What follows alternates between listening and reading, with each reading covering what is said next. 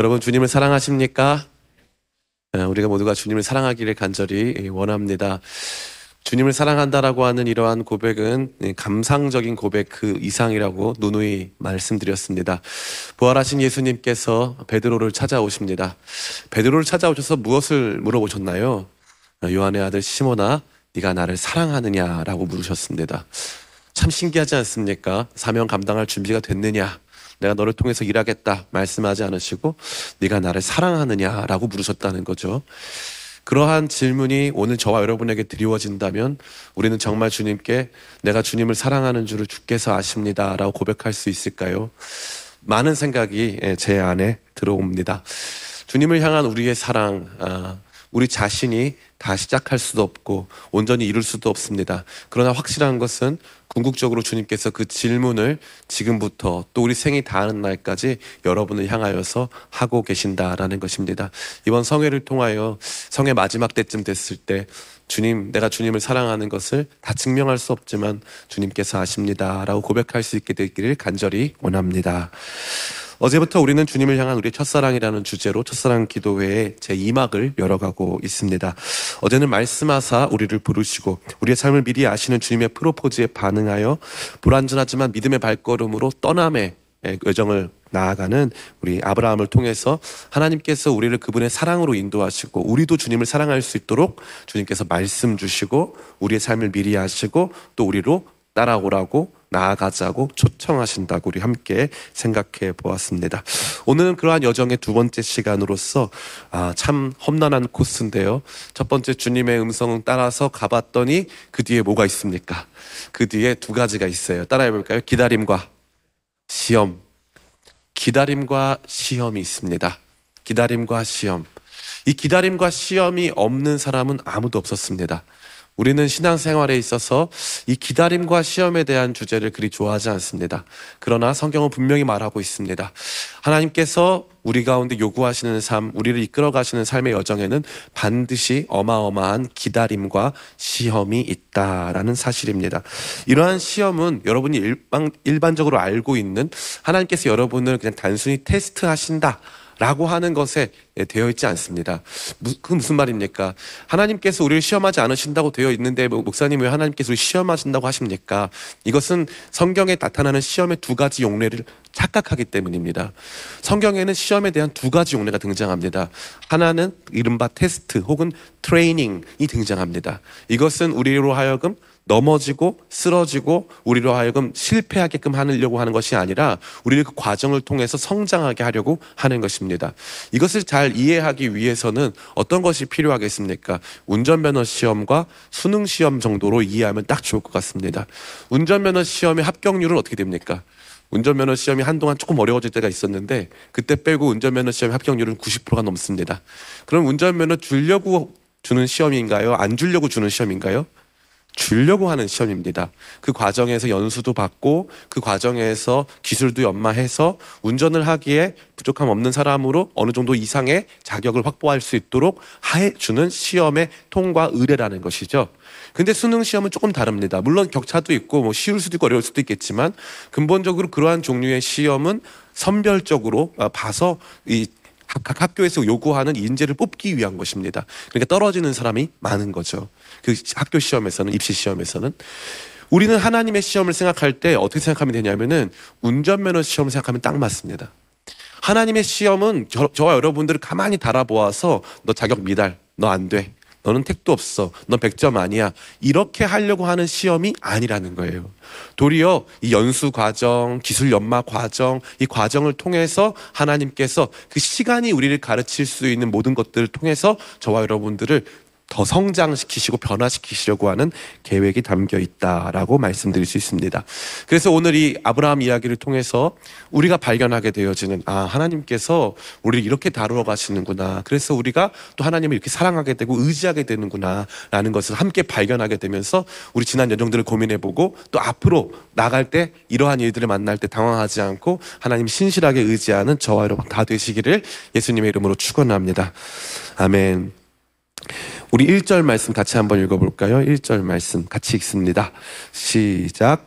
이후에 여호와의 말씀이 환상 중에 아브라함에게 임하여 이르시되 아브라함아 두려워하지 말라 나는 내 방패요 너의 지극히 큰 상급이니라. 아멘. 하나님께서 나타나셨는데요. 앞에 보니까 이후에라고 되어 있어요.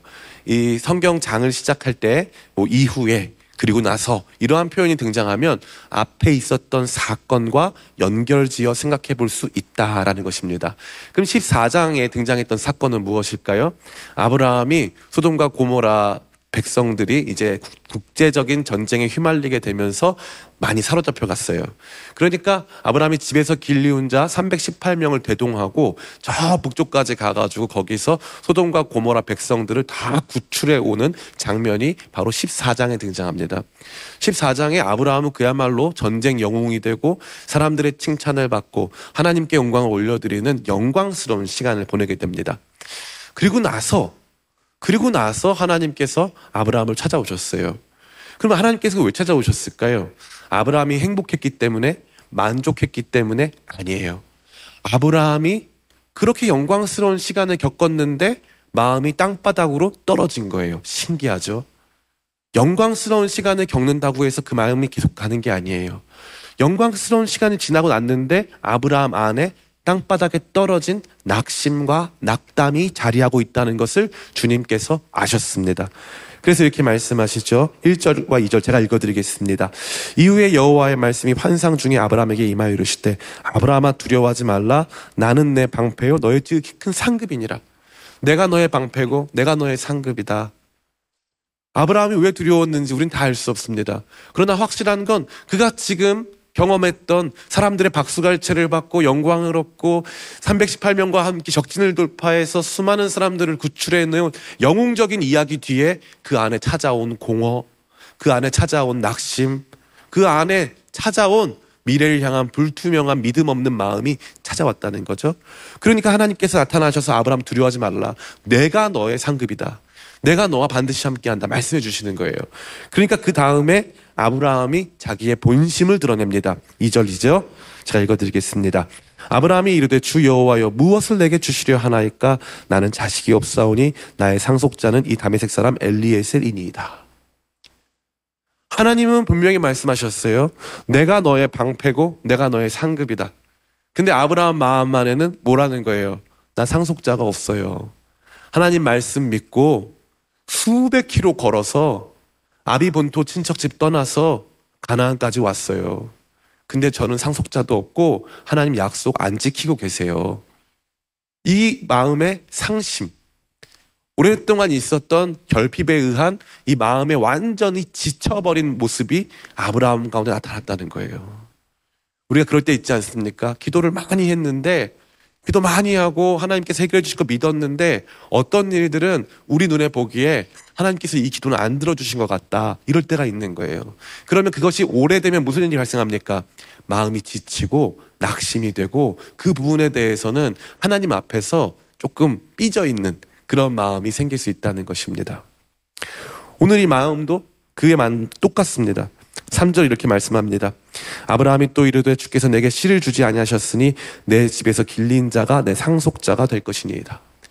하나님이 안 주셨기 때문에 내 상속자는 내 집에서 길리운 이 다메섹 사람 엘리에셀밖에 없습니다. 하나님 앞에서 그의 현실의 이야기를 그대로 올려드리는 거예요. 하나님 주신 비전, 하나님 저에게 처음 말씀해 주셨던 영광스러운 계획, 그거 다 안 이루어졌잖아요. 라고 하나님 앞에서 지금 어찌 보면은 예, 데모하는 거예요. 시위하는 거예요. 하나님은 그의 마음을 아시고 찾아오신 거죠. 그래서 아브라함아 두려워하지 말아라. 내가 너의 방패고 너의 지극히 큰 상급이다. 하나님께서 위로하셨지만 통합니까? 안 통합니까? 안 통하죠. 마음의 상심이 깊어지니까 안 통하는 거예요. 저는 이 청년 시기를 지나고 이 목회에 들어오면서부터 제가 청년 시기 때 생각했던 복음이나 교회 또 사역이나 선교에 대해서 굉장히 다른 생각을 갖게 됐어요. 20대, 30대 때에는 예수님께서 다시 오실 날이 멀지 않았다. 선교하러 가자. 막 불타오르는 마음이 있었어요. 그래서 그게 전부다. 이런 마음이 있었어요. 그러다가 보니까 이게 시간이 지나면서 현실적인 문제들이 다가오기 시작하고 삶의 어려움이 다가오기 시작하면서 이렇게 마음이 축 처지고 꺾일 때가 오더라는 거죠. 그래서 과연 그게 전부일까? 그게 과연 진짜일까? 별의별 생각이 다 들어오는 거죠. 그때 하나님 앞에 나가서 기도할 힘도 없고 하나님 앞에 나아가서 하나님의 뜻을 구할 만한 이 마음의 여력도 없을 때가 참 많았습니다. 아브라함도 아마 그랬을 것 같아요. 하나님 약속, 하나님 비전, 하나님께서 크게 하신다라고 하는 그 모든 하나님께서 선포하신 내용들을 믿을 수가 없다 하는 생각이 다가왔다는 거죠. 근데 하나님께서 어떻게 하십니까? 하나님 너무나 로맨틱하시죠. 우리 5절 말씀 같이 한번 읽겠습니다. 시작. 그를 이끌고 밖으로 나가 이르시되 하늘을 우러러 무뼈를 셀 수 있나 보라. 또 그에게 이르시되 내 자손이 이와 같으리라. 아멘. 하나님께서 좀 데이트를 아시는 분이에요. 그냥 너 자손이 많으리라 하면은 어 그냥 그런가 보다 하고 넘어갈 수 있으니까 하나님께서 땅만 보고 있던 나만 보고 있던 아브라함을 갑자기 눈을 들어서 이 하늘을 보게 하시는 거예요. 밤하늘의 별을 보게 하시는 거죠. 지난번에 우리 연합수련회 가가지고 이 포천 철원 가지 않았습니까? 철원 가가지고 제가 밤하늘의 별을 봤더니 서울에서는 볼 수 없을, 없을 만큼 큰 이 진짜 어마어마한 별들이 많이 있더라고요. 참 신기했습니다. 하나님께서 똑같아요. 아브라함의 아브라함의 완전히 낮아지고 자기밖에 볼 줄 모르고 땅밖에 볼 줄 모르고 상황밖에 볼 줄 모르는 닫혀져 있는 그의 시선을 여셔서 밤하늘을 보게 하시는 거예요. 그래서 야 이거 봐봐 저렇게 많을 거야. 우리 생각에 이게 MBTI 유형 중에 이거 T 성향의 분들은 잘 가- 공감이 안 될 수도 있어요. 근데 우리 생각에 그게 뭐 대수냐? 근데 제가 봤을 때 아브라함이 F인 것 같아요. 그래가지고 하나님 아시니까 공감해 주시는 거예요. 그래서 보여주시는 거예요. 저거 봐봐라. 저렇게 별이 많은데 너 자녀들도 저렇게 많을 거야. 하나님 말씀하시죠. 그게 무슨 대, 대단한 일일까요? 대단한 일이에요. 6절 말씀. 우리 같이 한번 읽겠습니다. 시작. 아브라함이 여호와를 믿으니 여호와께서 이를 그의 의로 여기시고. 너무 기가 막히죠. 밤하늘의 별 보여주니까 믿었어요. 바보 같지만 우리가 생각했을 때는 참 아브라함 한심해 보이지만 하나님께서 밤하늘의 별 보여주시면서 이렇게 많을 거야 라고 하나님 말씀해 주시니까 지난 오랫동안 하나님 앞에서 상심하고 되어지는 일이 없고 진짜 하나님이 약속하신 것들이 이루어질 기미가 안 보임에도 불구하고 하나님 나타나셔서 다시 밤하늘 별 보여주면서 괜찮아 내가 나의 약속을 이룰 거야 라고 말씀하니까 아브라함 마음 안에 뭐가 생긴 거예요 믿음이 생긴 거예요 참 기가 막혀요. 또 한 걸음 더 갈 수 있는 믿음이 생긴 것이죠. 제가 무슨 말씀 드립니까? 따라해 볼까요? 기다림이 믿음이다. 기다림을 원하시는 거예요, 주님께서는. 기다리라, 기다려라. 근데 그 기다림 가운데서 주님께서 그냥 두지 않으시고 우리가 오래 참고 기다리고 인내하고 있는 이 여정 속에 종종 찾아오셔가지고 다시 소망을 주시고 다시 갈 수 있다. 한 걸음 더 가보자. 한 걸음 더 가보자. 주님께서 계속 말씀하시는 거예요. 그 기다림이라고 하는 여정 속에 하나님을 온전히 신뢰하고 그분, 그분의 말씀을 그저 내 마음 속에 언제인지는 다알 수 없지만 언젠가 이루어질 거라고 믿고 확신하며 그것을 마음 가운데 품을 수 있도록 주님께서 이 기다림이라는 시간을 주셨다는 것입니다. 모세의 인생의 절정기는 40살이었습니다. 이 40살 모세는 어떤 사람이었습니까? 이 바로 궁정에서 그야말로 권력자였습니다. 또 육체적으로는 어땠을까요? 육체적으로는 사람을 때려서 죽일 수 있을 만큼 강한 육체의 힘을 갖고 있었습니다. 뿐만 아니라 모세는요 엄청난 이 민족주의 성향을 갖고 있었어요. 자기 자신이 비록 애굽에서 바로 궁전에서 이 성장했음에도 불구하고 자기 민족은 히브리 민족이라고 생각했기 때문에 히브리 민족에 대한 구원에 대해서 아주 정말 마음이 뜨거웠던 사람이에요. 그러니까 정신적으로나 또 사회적 지위로서나 육체적으로서나 모든 면에 있어서 40살 모세는 최절정기입니다. 근데 이 40살 모세가 도망쳐요. 몇 년 뒤에 이제 하나님 쓰십니까? 40년 뒤에 80살 모세를 쓰시는 거예요. 하나님은 모세가 원했던 그 일을 모세에게 시키셨어요. 이스라엘 백성들을 구원하는 그 일을 모세에게 시키셨는데 40살이 아니라 80살에 시키셨다는 거죠. 참 신기합니다. 요셉이 꿈을 꾼 나이는 대략 학자들의 의견에 따르면 17세입니다. 17세 요셉이 30살 총리가 될 때까지 13년 동안 감옥 생활을 했어요. 감옥 생활, 뭐 포로 생활, 노예 생활 다 했습니다. 요즘 친구들이 제일 되고 싶어 하는 사람이 누군지 아세요? 요즘에 제일 되고 다시 태어나면 누구로 태어나고 싶습니까? 1등이 누군지 아세요? 예, 삼성전자 이재용 회장이에요. 제가 가서 얘기해요. 그 이재용 회장님 되면은 일단 감옥에 한두 번 갔다 와야 돼. 왜요? 신문기사 찾아봐 다녀오셨어. 진짜요? 사람들은 요셉, 다니엘, 다윗, 믿음의 사람들에 대해서 얘기할 때 그들의 가진 영광에 대해서만 바라봐요. 자녀들 이름도 요셉으로 지었잖아요. 여기 진짜 자녀 이름 요셉으로 지은 분도 계세요.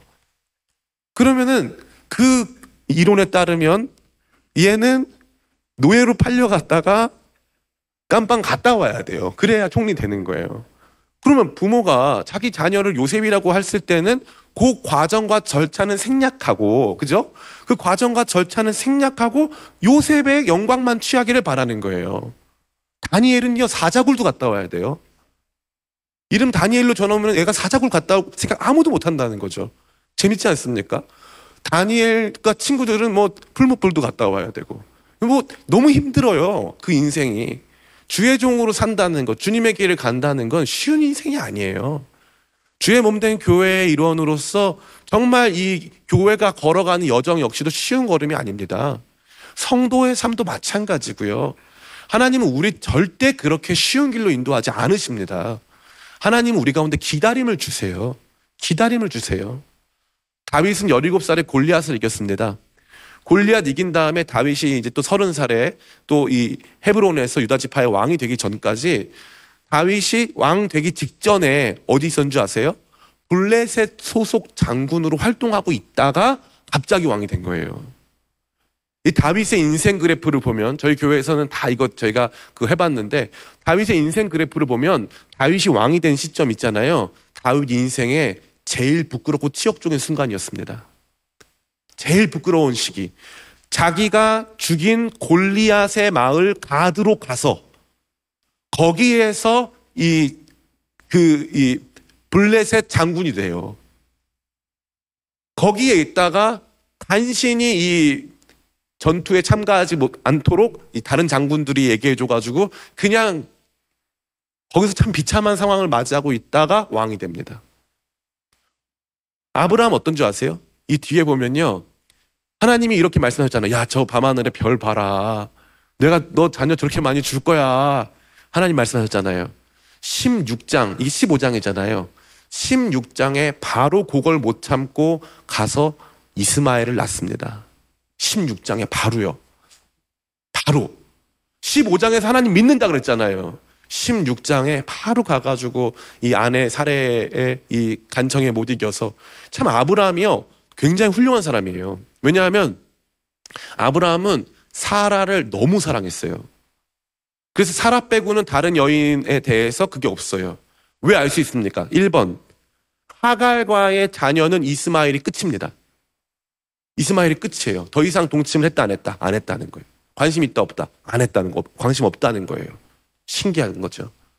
그러면 그 뒤에 보니까 사라가 죽고 나서 아브라함이 장가를 많이 갑니다. 그런데 사라랑 있을 때는 단 한 번도 그런 적이 없어요. 하갈과 동침할 때도 사라가 먼저 요구해서 한 것 뿐이에요. 참 사랑하는 사람이에요. 이 사람이. 훌륭한 사람입니다. 근데 옆에서 계속 똑같이 이렇게 얘기를 하니까 어쩔 수가 없이 넘어지는 거예요. 이게 우리 믿음의 길이라는 거죠. 이걸 받아들이고 인정하느냐? 아니면 난 100점짜리 크리스찬이니까 한 번도 뭐 어긴 적 없어. 이렇게 걸어가느냐? 굉장히 중요한 차이가 있다고 생각합니다. 우리는 구약 성경을 통하여서 여러 가지 교훈들을 얻을 수 있는데 그 중에 한 가지는 인간 군상의 모습이에요. 거룩해 보이는 사람들이 실상 거룩하지 않고 완벽해 보이는 사람들이 완벽하지 않았다는 거죠. 그런 사람들의 이야기 속에서 우리는 그들의 장점이나 그들의 위대한 측면에 대해서만 볼 게 아니라 그들의 넘어짐, 그들의 연약함, 그들의 믿음 없음을 통해 오늘날 우리 자신의 모습을 보게 되는 거예요. 그래서 구약 성경 율법은 우리의 거울이 되는 거죠. 이 율법이 가르치는 제일 중요한 것이 무엇입니까? 구약 성경 이야기가 가르치는 제일 중요한 이야기. 이것은 가만히 보니까 우리의 가운데 하나님이 기다림의 시간을 주시더라. 버텨야 되는 시간이 있더라. 근데 버텨야 되는 시간이 있는데 우리가 잘 버티더라 못 버티더라? 못 버티더라. 쉽게 넘어지더라. 쉽게 넘어지더라. 여기서 끝나면은 이제 오늘 말씀은 굉장히 이제 회개를 촉구하고 이런 걸로 끝나겠죠. 근데 참 재밌어요. 하나님께서 그 뒤에 아브라함에게 재밌는 이야기를 많이 해주세요. 아브라함의 어떤 어떠함과 상관없이 하나님께서 그 다음부터 하시는 이야기가 참 재밌습니다. 우리 7절부터 우리 11절까지 말씀 같이 읽겠습니다. 시작. 또 그에게 이르시되 나는 이 땅을 내게 주어 소유를 삼게 하려고 너를 갈대아인의 우르에서 이끌어낸 여호와니라. 그가 이르되 주 여호와여 내가 이 땅을 소유로 받을 것을 무엇으로 알리이까? 여호와께서 그에게 이르시되 나를 위하여 3년 된 암소와 3년 된 암염소와 3년 된 수량과 산비둘기와 집비둘기 새끼를 가져올지니라. 아브라함이 그 모든 것을 가져다가 그 중간을 쪼개고 그 쪼갠 것을 마주 대하여 놓고 그 새는 쪼개지 아니하였으며 소개가 그 사체 위에 내릴 때에 아브라함이 쫓았더라. 하나님께서 이제 아주 특별한 의식을 하려고 하세요. 특별한 의식. 이 특별한 의식은 이른바 언약 체결식입니다. 언약 체결식. 이 언약 체결식은 이 과거 이 고대 근동 지역에서 이 왕들이 서로에게 있어서 이 언약을 체결할 때 하는 거예요. 그러면은 약, 약속을 체결할 때 재물을 반을 갈라서 양쪽에다 놓고 이 두 사람이 이 재물 사이를 같이 걸어가면서 언약을 어기면 우리가 이렇게 될 거다라고 하는 참 무시무시한 언약 체결식이 등장합니다. 이 언약 체결식은 참 놀랍게도 이러한 방식의 언약 체결식은 성경에서 딱 한 번 여기에만 등장합니다. 하나님께서 아브라함과 굉장히 독특한 언약을 맺고 계신 것을 우리는 볼 수 있는 것이죠. 그것은 무엇입니까? 하나님께서 내가 이 약속을 반드시 지키시겠다라고 하는 의지의 표명을 하신다는 것입니다. 그래서 17절에 보니까 같이 한번 읽어볼까요? 17절 같이 읽습니다. 시작. 해가 져서 어두울 때에 연기 나는 화로가 보이며 타는 횃불이 쪼갠 고기 사이로 지나가더라. 아멘. 원래는 아브라함과 하나님이 같이 지나가야 되는데 아브라함과 하나님이 같이 지나가신 게 아니라 하나님만 지나가신 거예요. 그러면 이 언약은 아브라함에 의해서 지키는 게 아니라 하나님이 지키시겠다는 거예요. 내가 반드시 지키겠다는 약속을 하신 거죠. 하나님은 다시 약속을 갱신하시고 또 체결하세요. 그러니까 이 기다림의 여정 속에 하나님의 말씀이 반복적으로 우리에게 확증을 준다는 거예요. 반복적으로 확증을 주신다. 계속 이 길을 걸어갈 수 있도록 또 힘 주시고 또 힘 주시고 또 힘 주신다. 우리 앞서 찬양했던 아 하나님의 은혜로 이 찬양 뒤에 가사 보면 내가 믿고 또 의지함은 내 모든 형편 아시는 주님. 우리가 이 찬송 부를 때 내가 믿고 의지함은 내 모든 형편 할 때, 아, 내가 참 어렵고, 지금 상황이 안 좋고, 기도 제목이 있고, 자녀가 이런 상태고, 이런 생각이 굉장히 많이 듭니다. 근데 그거는 이 찬송과 가사를 100% 잘못 이해한 거예요. 이 찬송과 가사는 뭐냐 하면, 아, 하나님의 은혜로 이 쓸데없는 자 왜 구속을 받았는지 난 모르겠다. 왜 내게 성령 주셔서 주님을 믿게 하는지 난 모르겠다. 그런데 내가 믿고 또 의지하는 것은 내 모든 형편은 내 삶의 형편을 말하는 게 아니라 조, 조심스러운 표현입니다. 그럼 용서해 주세요. 내 믿음의 꼬라지라는 거예요. 내 모든 형편, 내 믿음의 꼬라지. 나 참 믿음 없고, 참 나 넘어지고, 주님께 나아갈 수 없는 은혜 은혜 외로는 설명할 수 없는 그러한 죄인인데 내 모든 믿음의 꼬라지에도 불구하고 나를 은혜 가운데 이끄시는 주님 나 다 알 수 없고 다 이해할 수 없지만 그 은혜로 내가 구원받았습니다. 내 모든 형편 아시는 주님 나를 확실히 돌보아 주실 것을 나 인도해 주실 것을 나는 확실히 압니다. 이 뜻이에요. 그러니까 우리가 이 믿음의 기다림 속에서 발견하게 되어지는 가장 중요한 것은 무엇입니까? 바로 중간중간 하나님께서 계속적으로 확인시켜 주시고 계속적으로 가게 하시는 지속적인 말씀들이 있다는 거예요. 목사님 어저께도 말씀 있다고 했는데 오늘 또 마- 말씀이 있네요. 네. 어저께 말씀은 좀 큰 말씀. 그래가지고 하나님이 좀 큰 걸음을 뛰게 하시는 말씀이라면 오늘 이 등장하는 이 말씀은 우리 안에서 계속 이 여정을 걸어갈 수 있도록 해주는 그 말씀이에요. 내가 이룬다. 내가 역사한다. 이 말씀이라는 거죠. 제가 목회 7년 차, 뭐 6년 차 이때쯤에서 뭐 지난번에도 간증 드렸지만 목회를 그만둘 생각으로 다른 직업도 알아보고 강릉 같은 데 가서 살아야 되겠다 이런 생각도 하고 그랬어요. 중간중간 저희 어머니가 저 보면서 제가 너무 그렇게 어, 좌절하고 낙담하고 하니까 아, 이제 용기 주신다고 원래 목회 7년 차에 그런 어려움이 온대 막 그러면서 이제 저를 막 어, 이렇게 적어 주셨죠. 감사한 줄 모르고 네, 진짜로 참 감사한 건데 감사한 줄 모르고 제가 그렇게 왔던 것 같아요. 근데 참 그때마다 재밌는 건 제가 완전히 땅바닥에 넘어지고 정말 교회 오기 싫어가지고 일주일에 뭐 교회 한 번 오는 거예요 주일날 주중에는 안 오고 예. 그리고 이제 그 당시에는 저희가 이제 인천 살았는데 영종도 가가지고 맨날 뭐 캠핑하고 뭐 그러고 살았어요 그냥 근데 재밌는 건 그러면 이제 하나님 저 버리셔야 되는데 무슨 무슨 놈의 목사가 저러냐고 버리셔야 되는데 가만히 있으면 또 갑자기 말씀을 훅 주세요 갑자기 말씀을 주세요 내가 너한테 했던 약속 기억하지? 내가 반드시 이룰 거야. 갑자기 말씀을 주세요. 그러면서 마음 안에 다시 해볼 수 있는 요만큼의 것들이 이제 시작되는 거죠.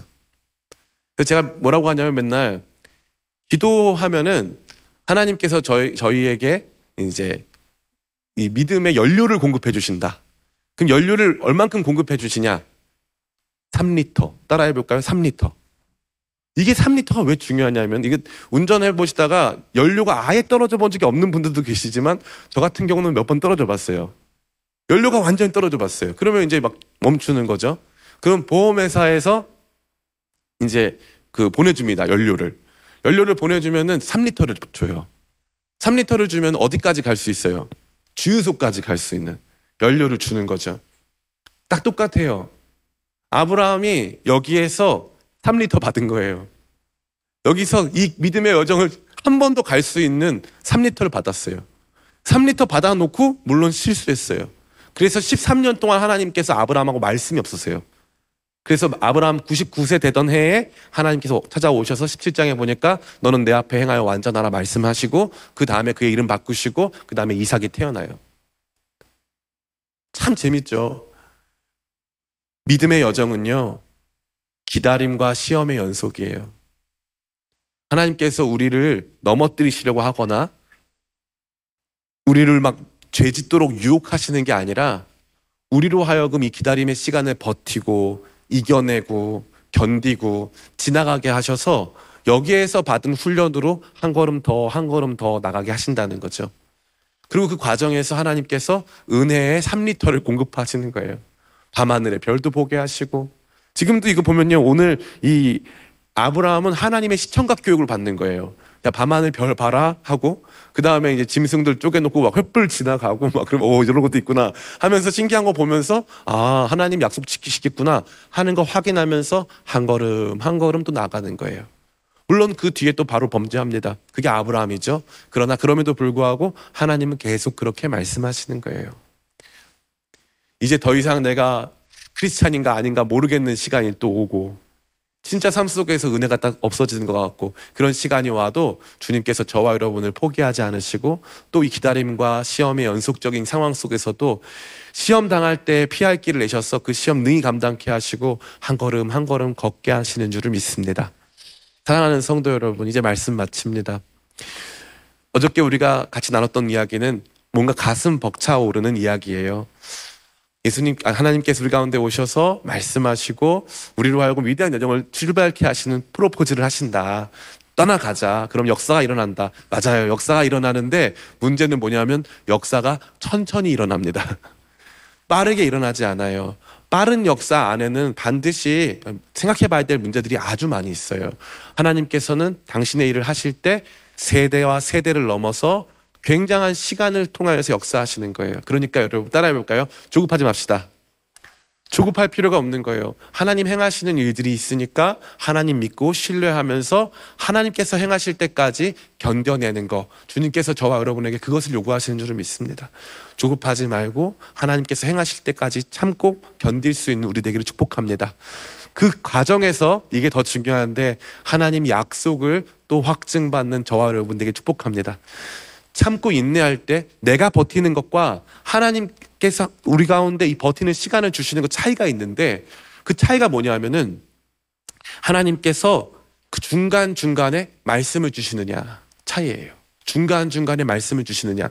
지금 기다리고 있는 이 시간에 대한 의미가 분명하고 이것들이 통과됐을 때 도리어 지금 난 꿈꿀 수 없는데 이것들을 통과됐을 때 그 뒤에 나타날 일들에 대해서 주님께서 분명히 말씀하시는 영광스러운 비전이 있느냐. 그 비전을 보면서 갈 수 있다면 그 하나님께서 주시는 기다림의 시간이 맞습니다. 왜냐하면 하나님은 비전 없이 그냥 기다림이 없거든요. 요셉으로 하여금 꿈을 꾸게 하시고 기다리게 하셨거든요. 다니엘도 마찬가지고요. 비전을 가져야 돼요. 그러나 그 과정에서는 기다림이 있다는 거. 이 과정을 통해서 하나님 우리, 우리가 하나님 더 잘 알고 하나님하고 친해지고 하나님과 데이트도 다 이 기다림의 시간 동안 오는 거예요. 기다림의 시간 동안 하나님과 데이트 없으면 안 되는 거예요. 제가 한 번은 이 큰 관광버스 이 회사를 운영하시는 이 권사님 그 가정에 가서 이제 신방하면서 예배를 드렸는데 권사님이 그러시더라고요. 목사님, 제 인생이요. 그러시면서 이제 시작을 하는 거예요. 근데 아, 남편도 있었고 그랬는데 남편분도 돌아가시고 젊으신 비교적 젊으신 권사님인데 남편분 돌아가면서 본인이 혼자 이 큰 고속버스 관광버스 회사를 버스가 27대가 있다 하더라고요. 엄청나게 큰 회사인데 그 고속버스 회사를 자기가 운영을 하면서 자기가 기도를 매일 하는데 깨달은 게 뭐냐고 물어봤더니 인생이라는 게 하나님과의 추억 쌓기 같다는 거예요. 자기 남편을 너무 사랑했기 때문에 남편이 먼저 하늘나라 간 다음에 자기는 하루 빨리 하나님 나라 가고 싶었대요. 하루 빨리. 근데 왜 자기에게는 왜 삶을 주셔서 이 삶의 시간을 왜 이렇게 어렵게 통과하게 하시는지 나한테 이렇게 어려운 책임을 집에서 있던 가정주부한테 왜 이런 회사 맡기셔가지고 이거 감당하게 하시는지 잘 모르겠다는 거죠. 그리고 나서 지나고 보니까 이 기간, 내가 주님 나라 갈 때까지 기다리고 인내해야 하는 이 기간이 하나님께서 나를 만나주시고, 안아주시고, 위로하셔서 천국 가서 하나님과 나눌 대화가 있다는 거예요. 주님 그때 제가 포기하고 싶었는데 주님께서 그때 이 말씀 주셔서 제가 한 걸음 더 걸어왔습니다. 주님 너무 감사합니다. 주님과 영원히 나눌 대화가 있는 시간이라는 거죠. 그 묵상 얘기 제가 들으면서 너무 감동을 받았어요. 이 기다림과 시험이라고 하는 우리의 삶의 많은 부분을 차지하는 이 시간 동안 주님의 비전 안에서 주의 말씀 안에서 한 걸음 한 걸음 걸어가며 하나님과 아름다운 사랑의 추억을 쌓는 저와 여러분 다 되시기를 예수님의 이름으로 축원합니다.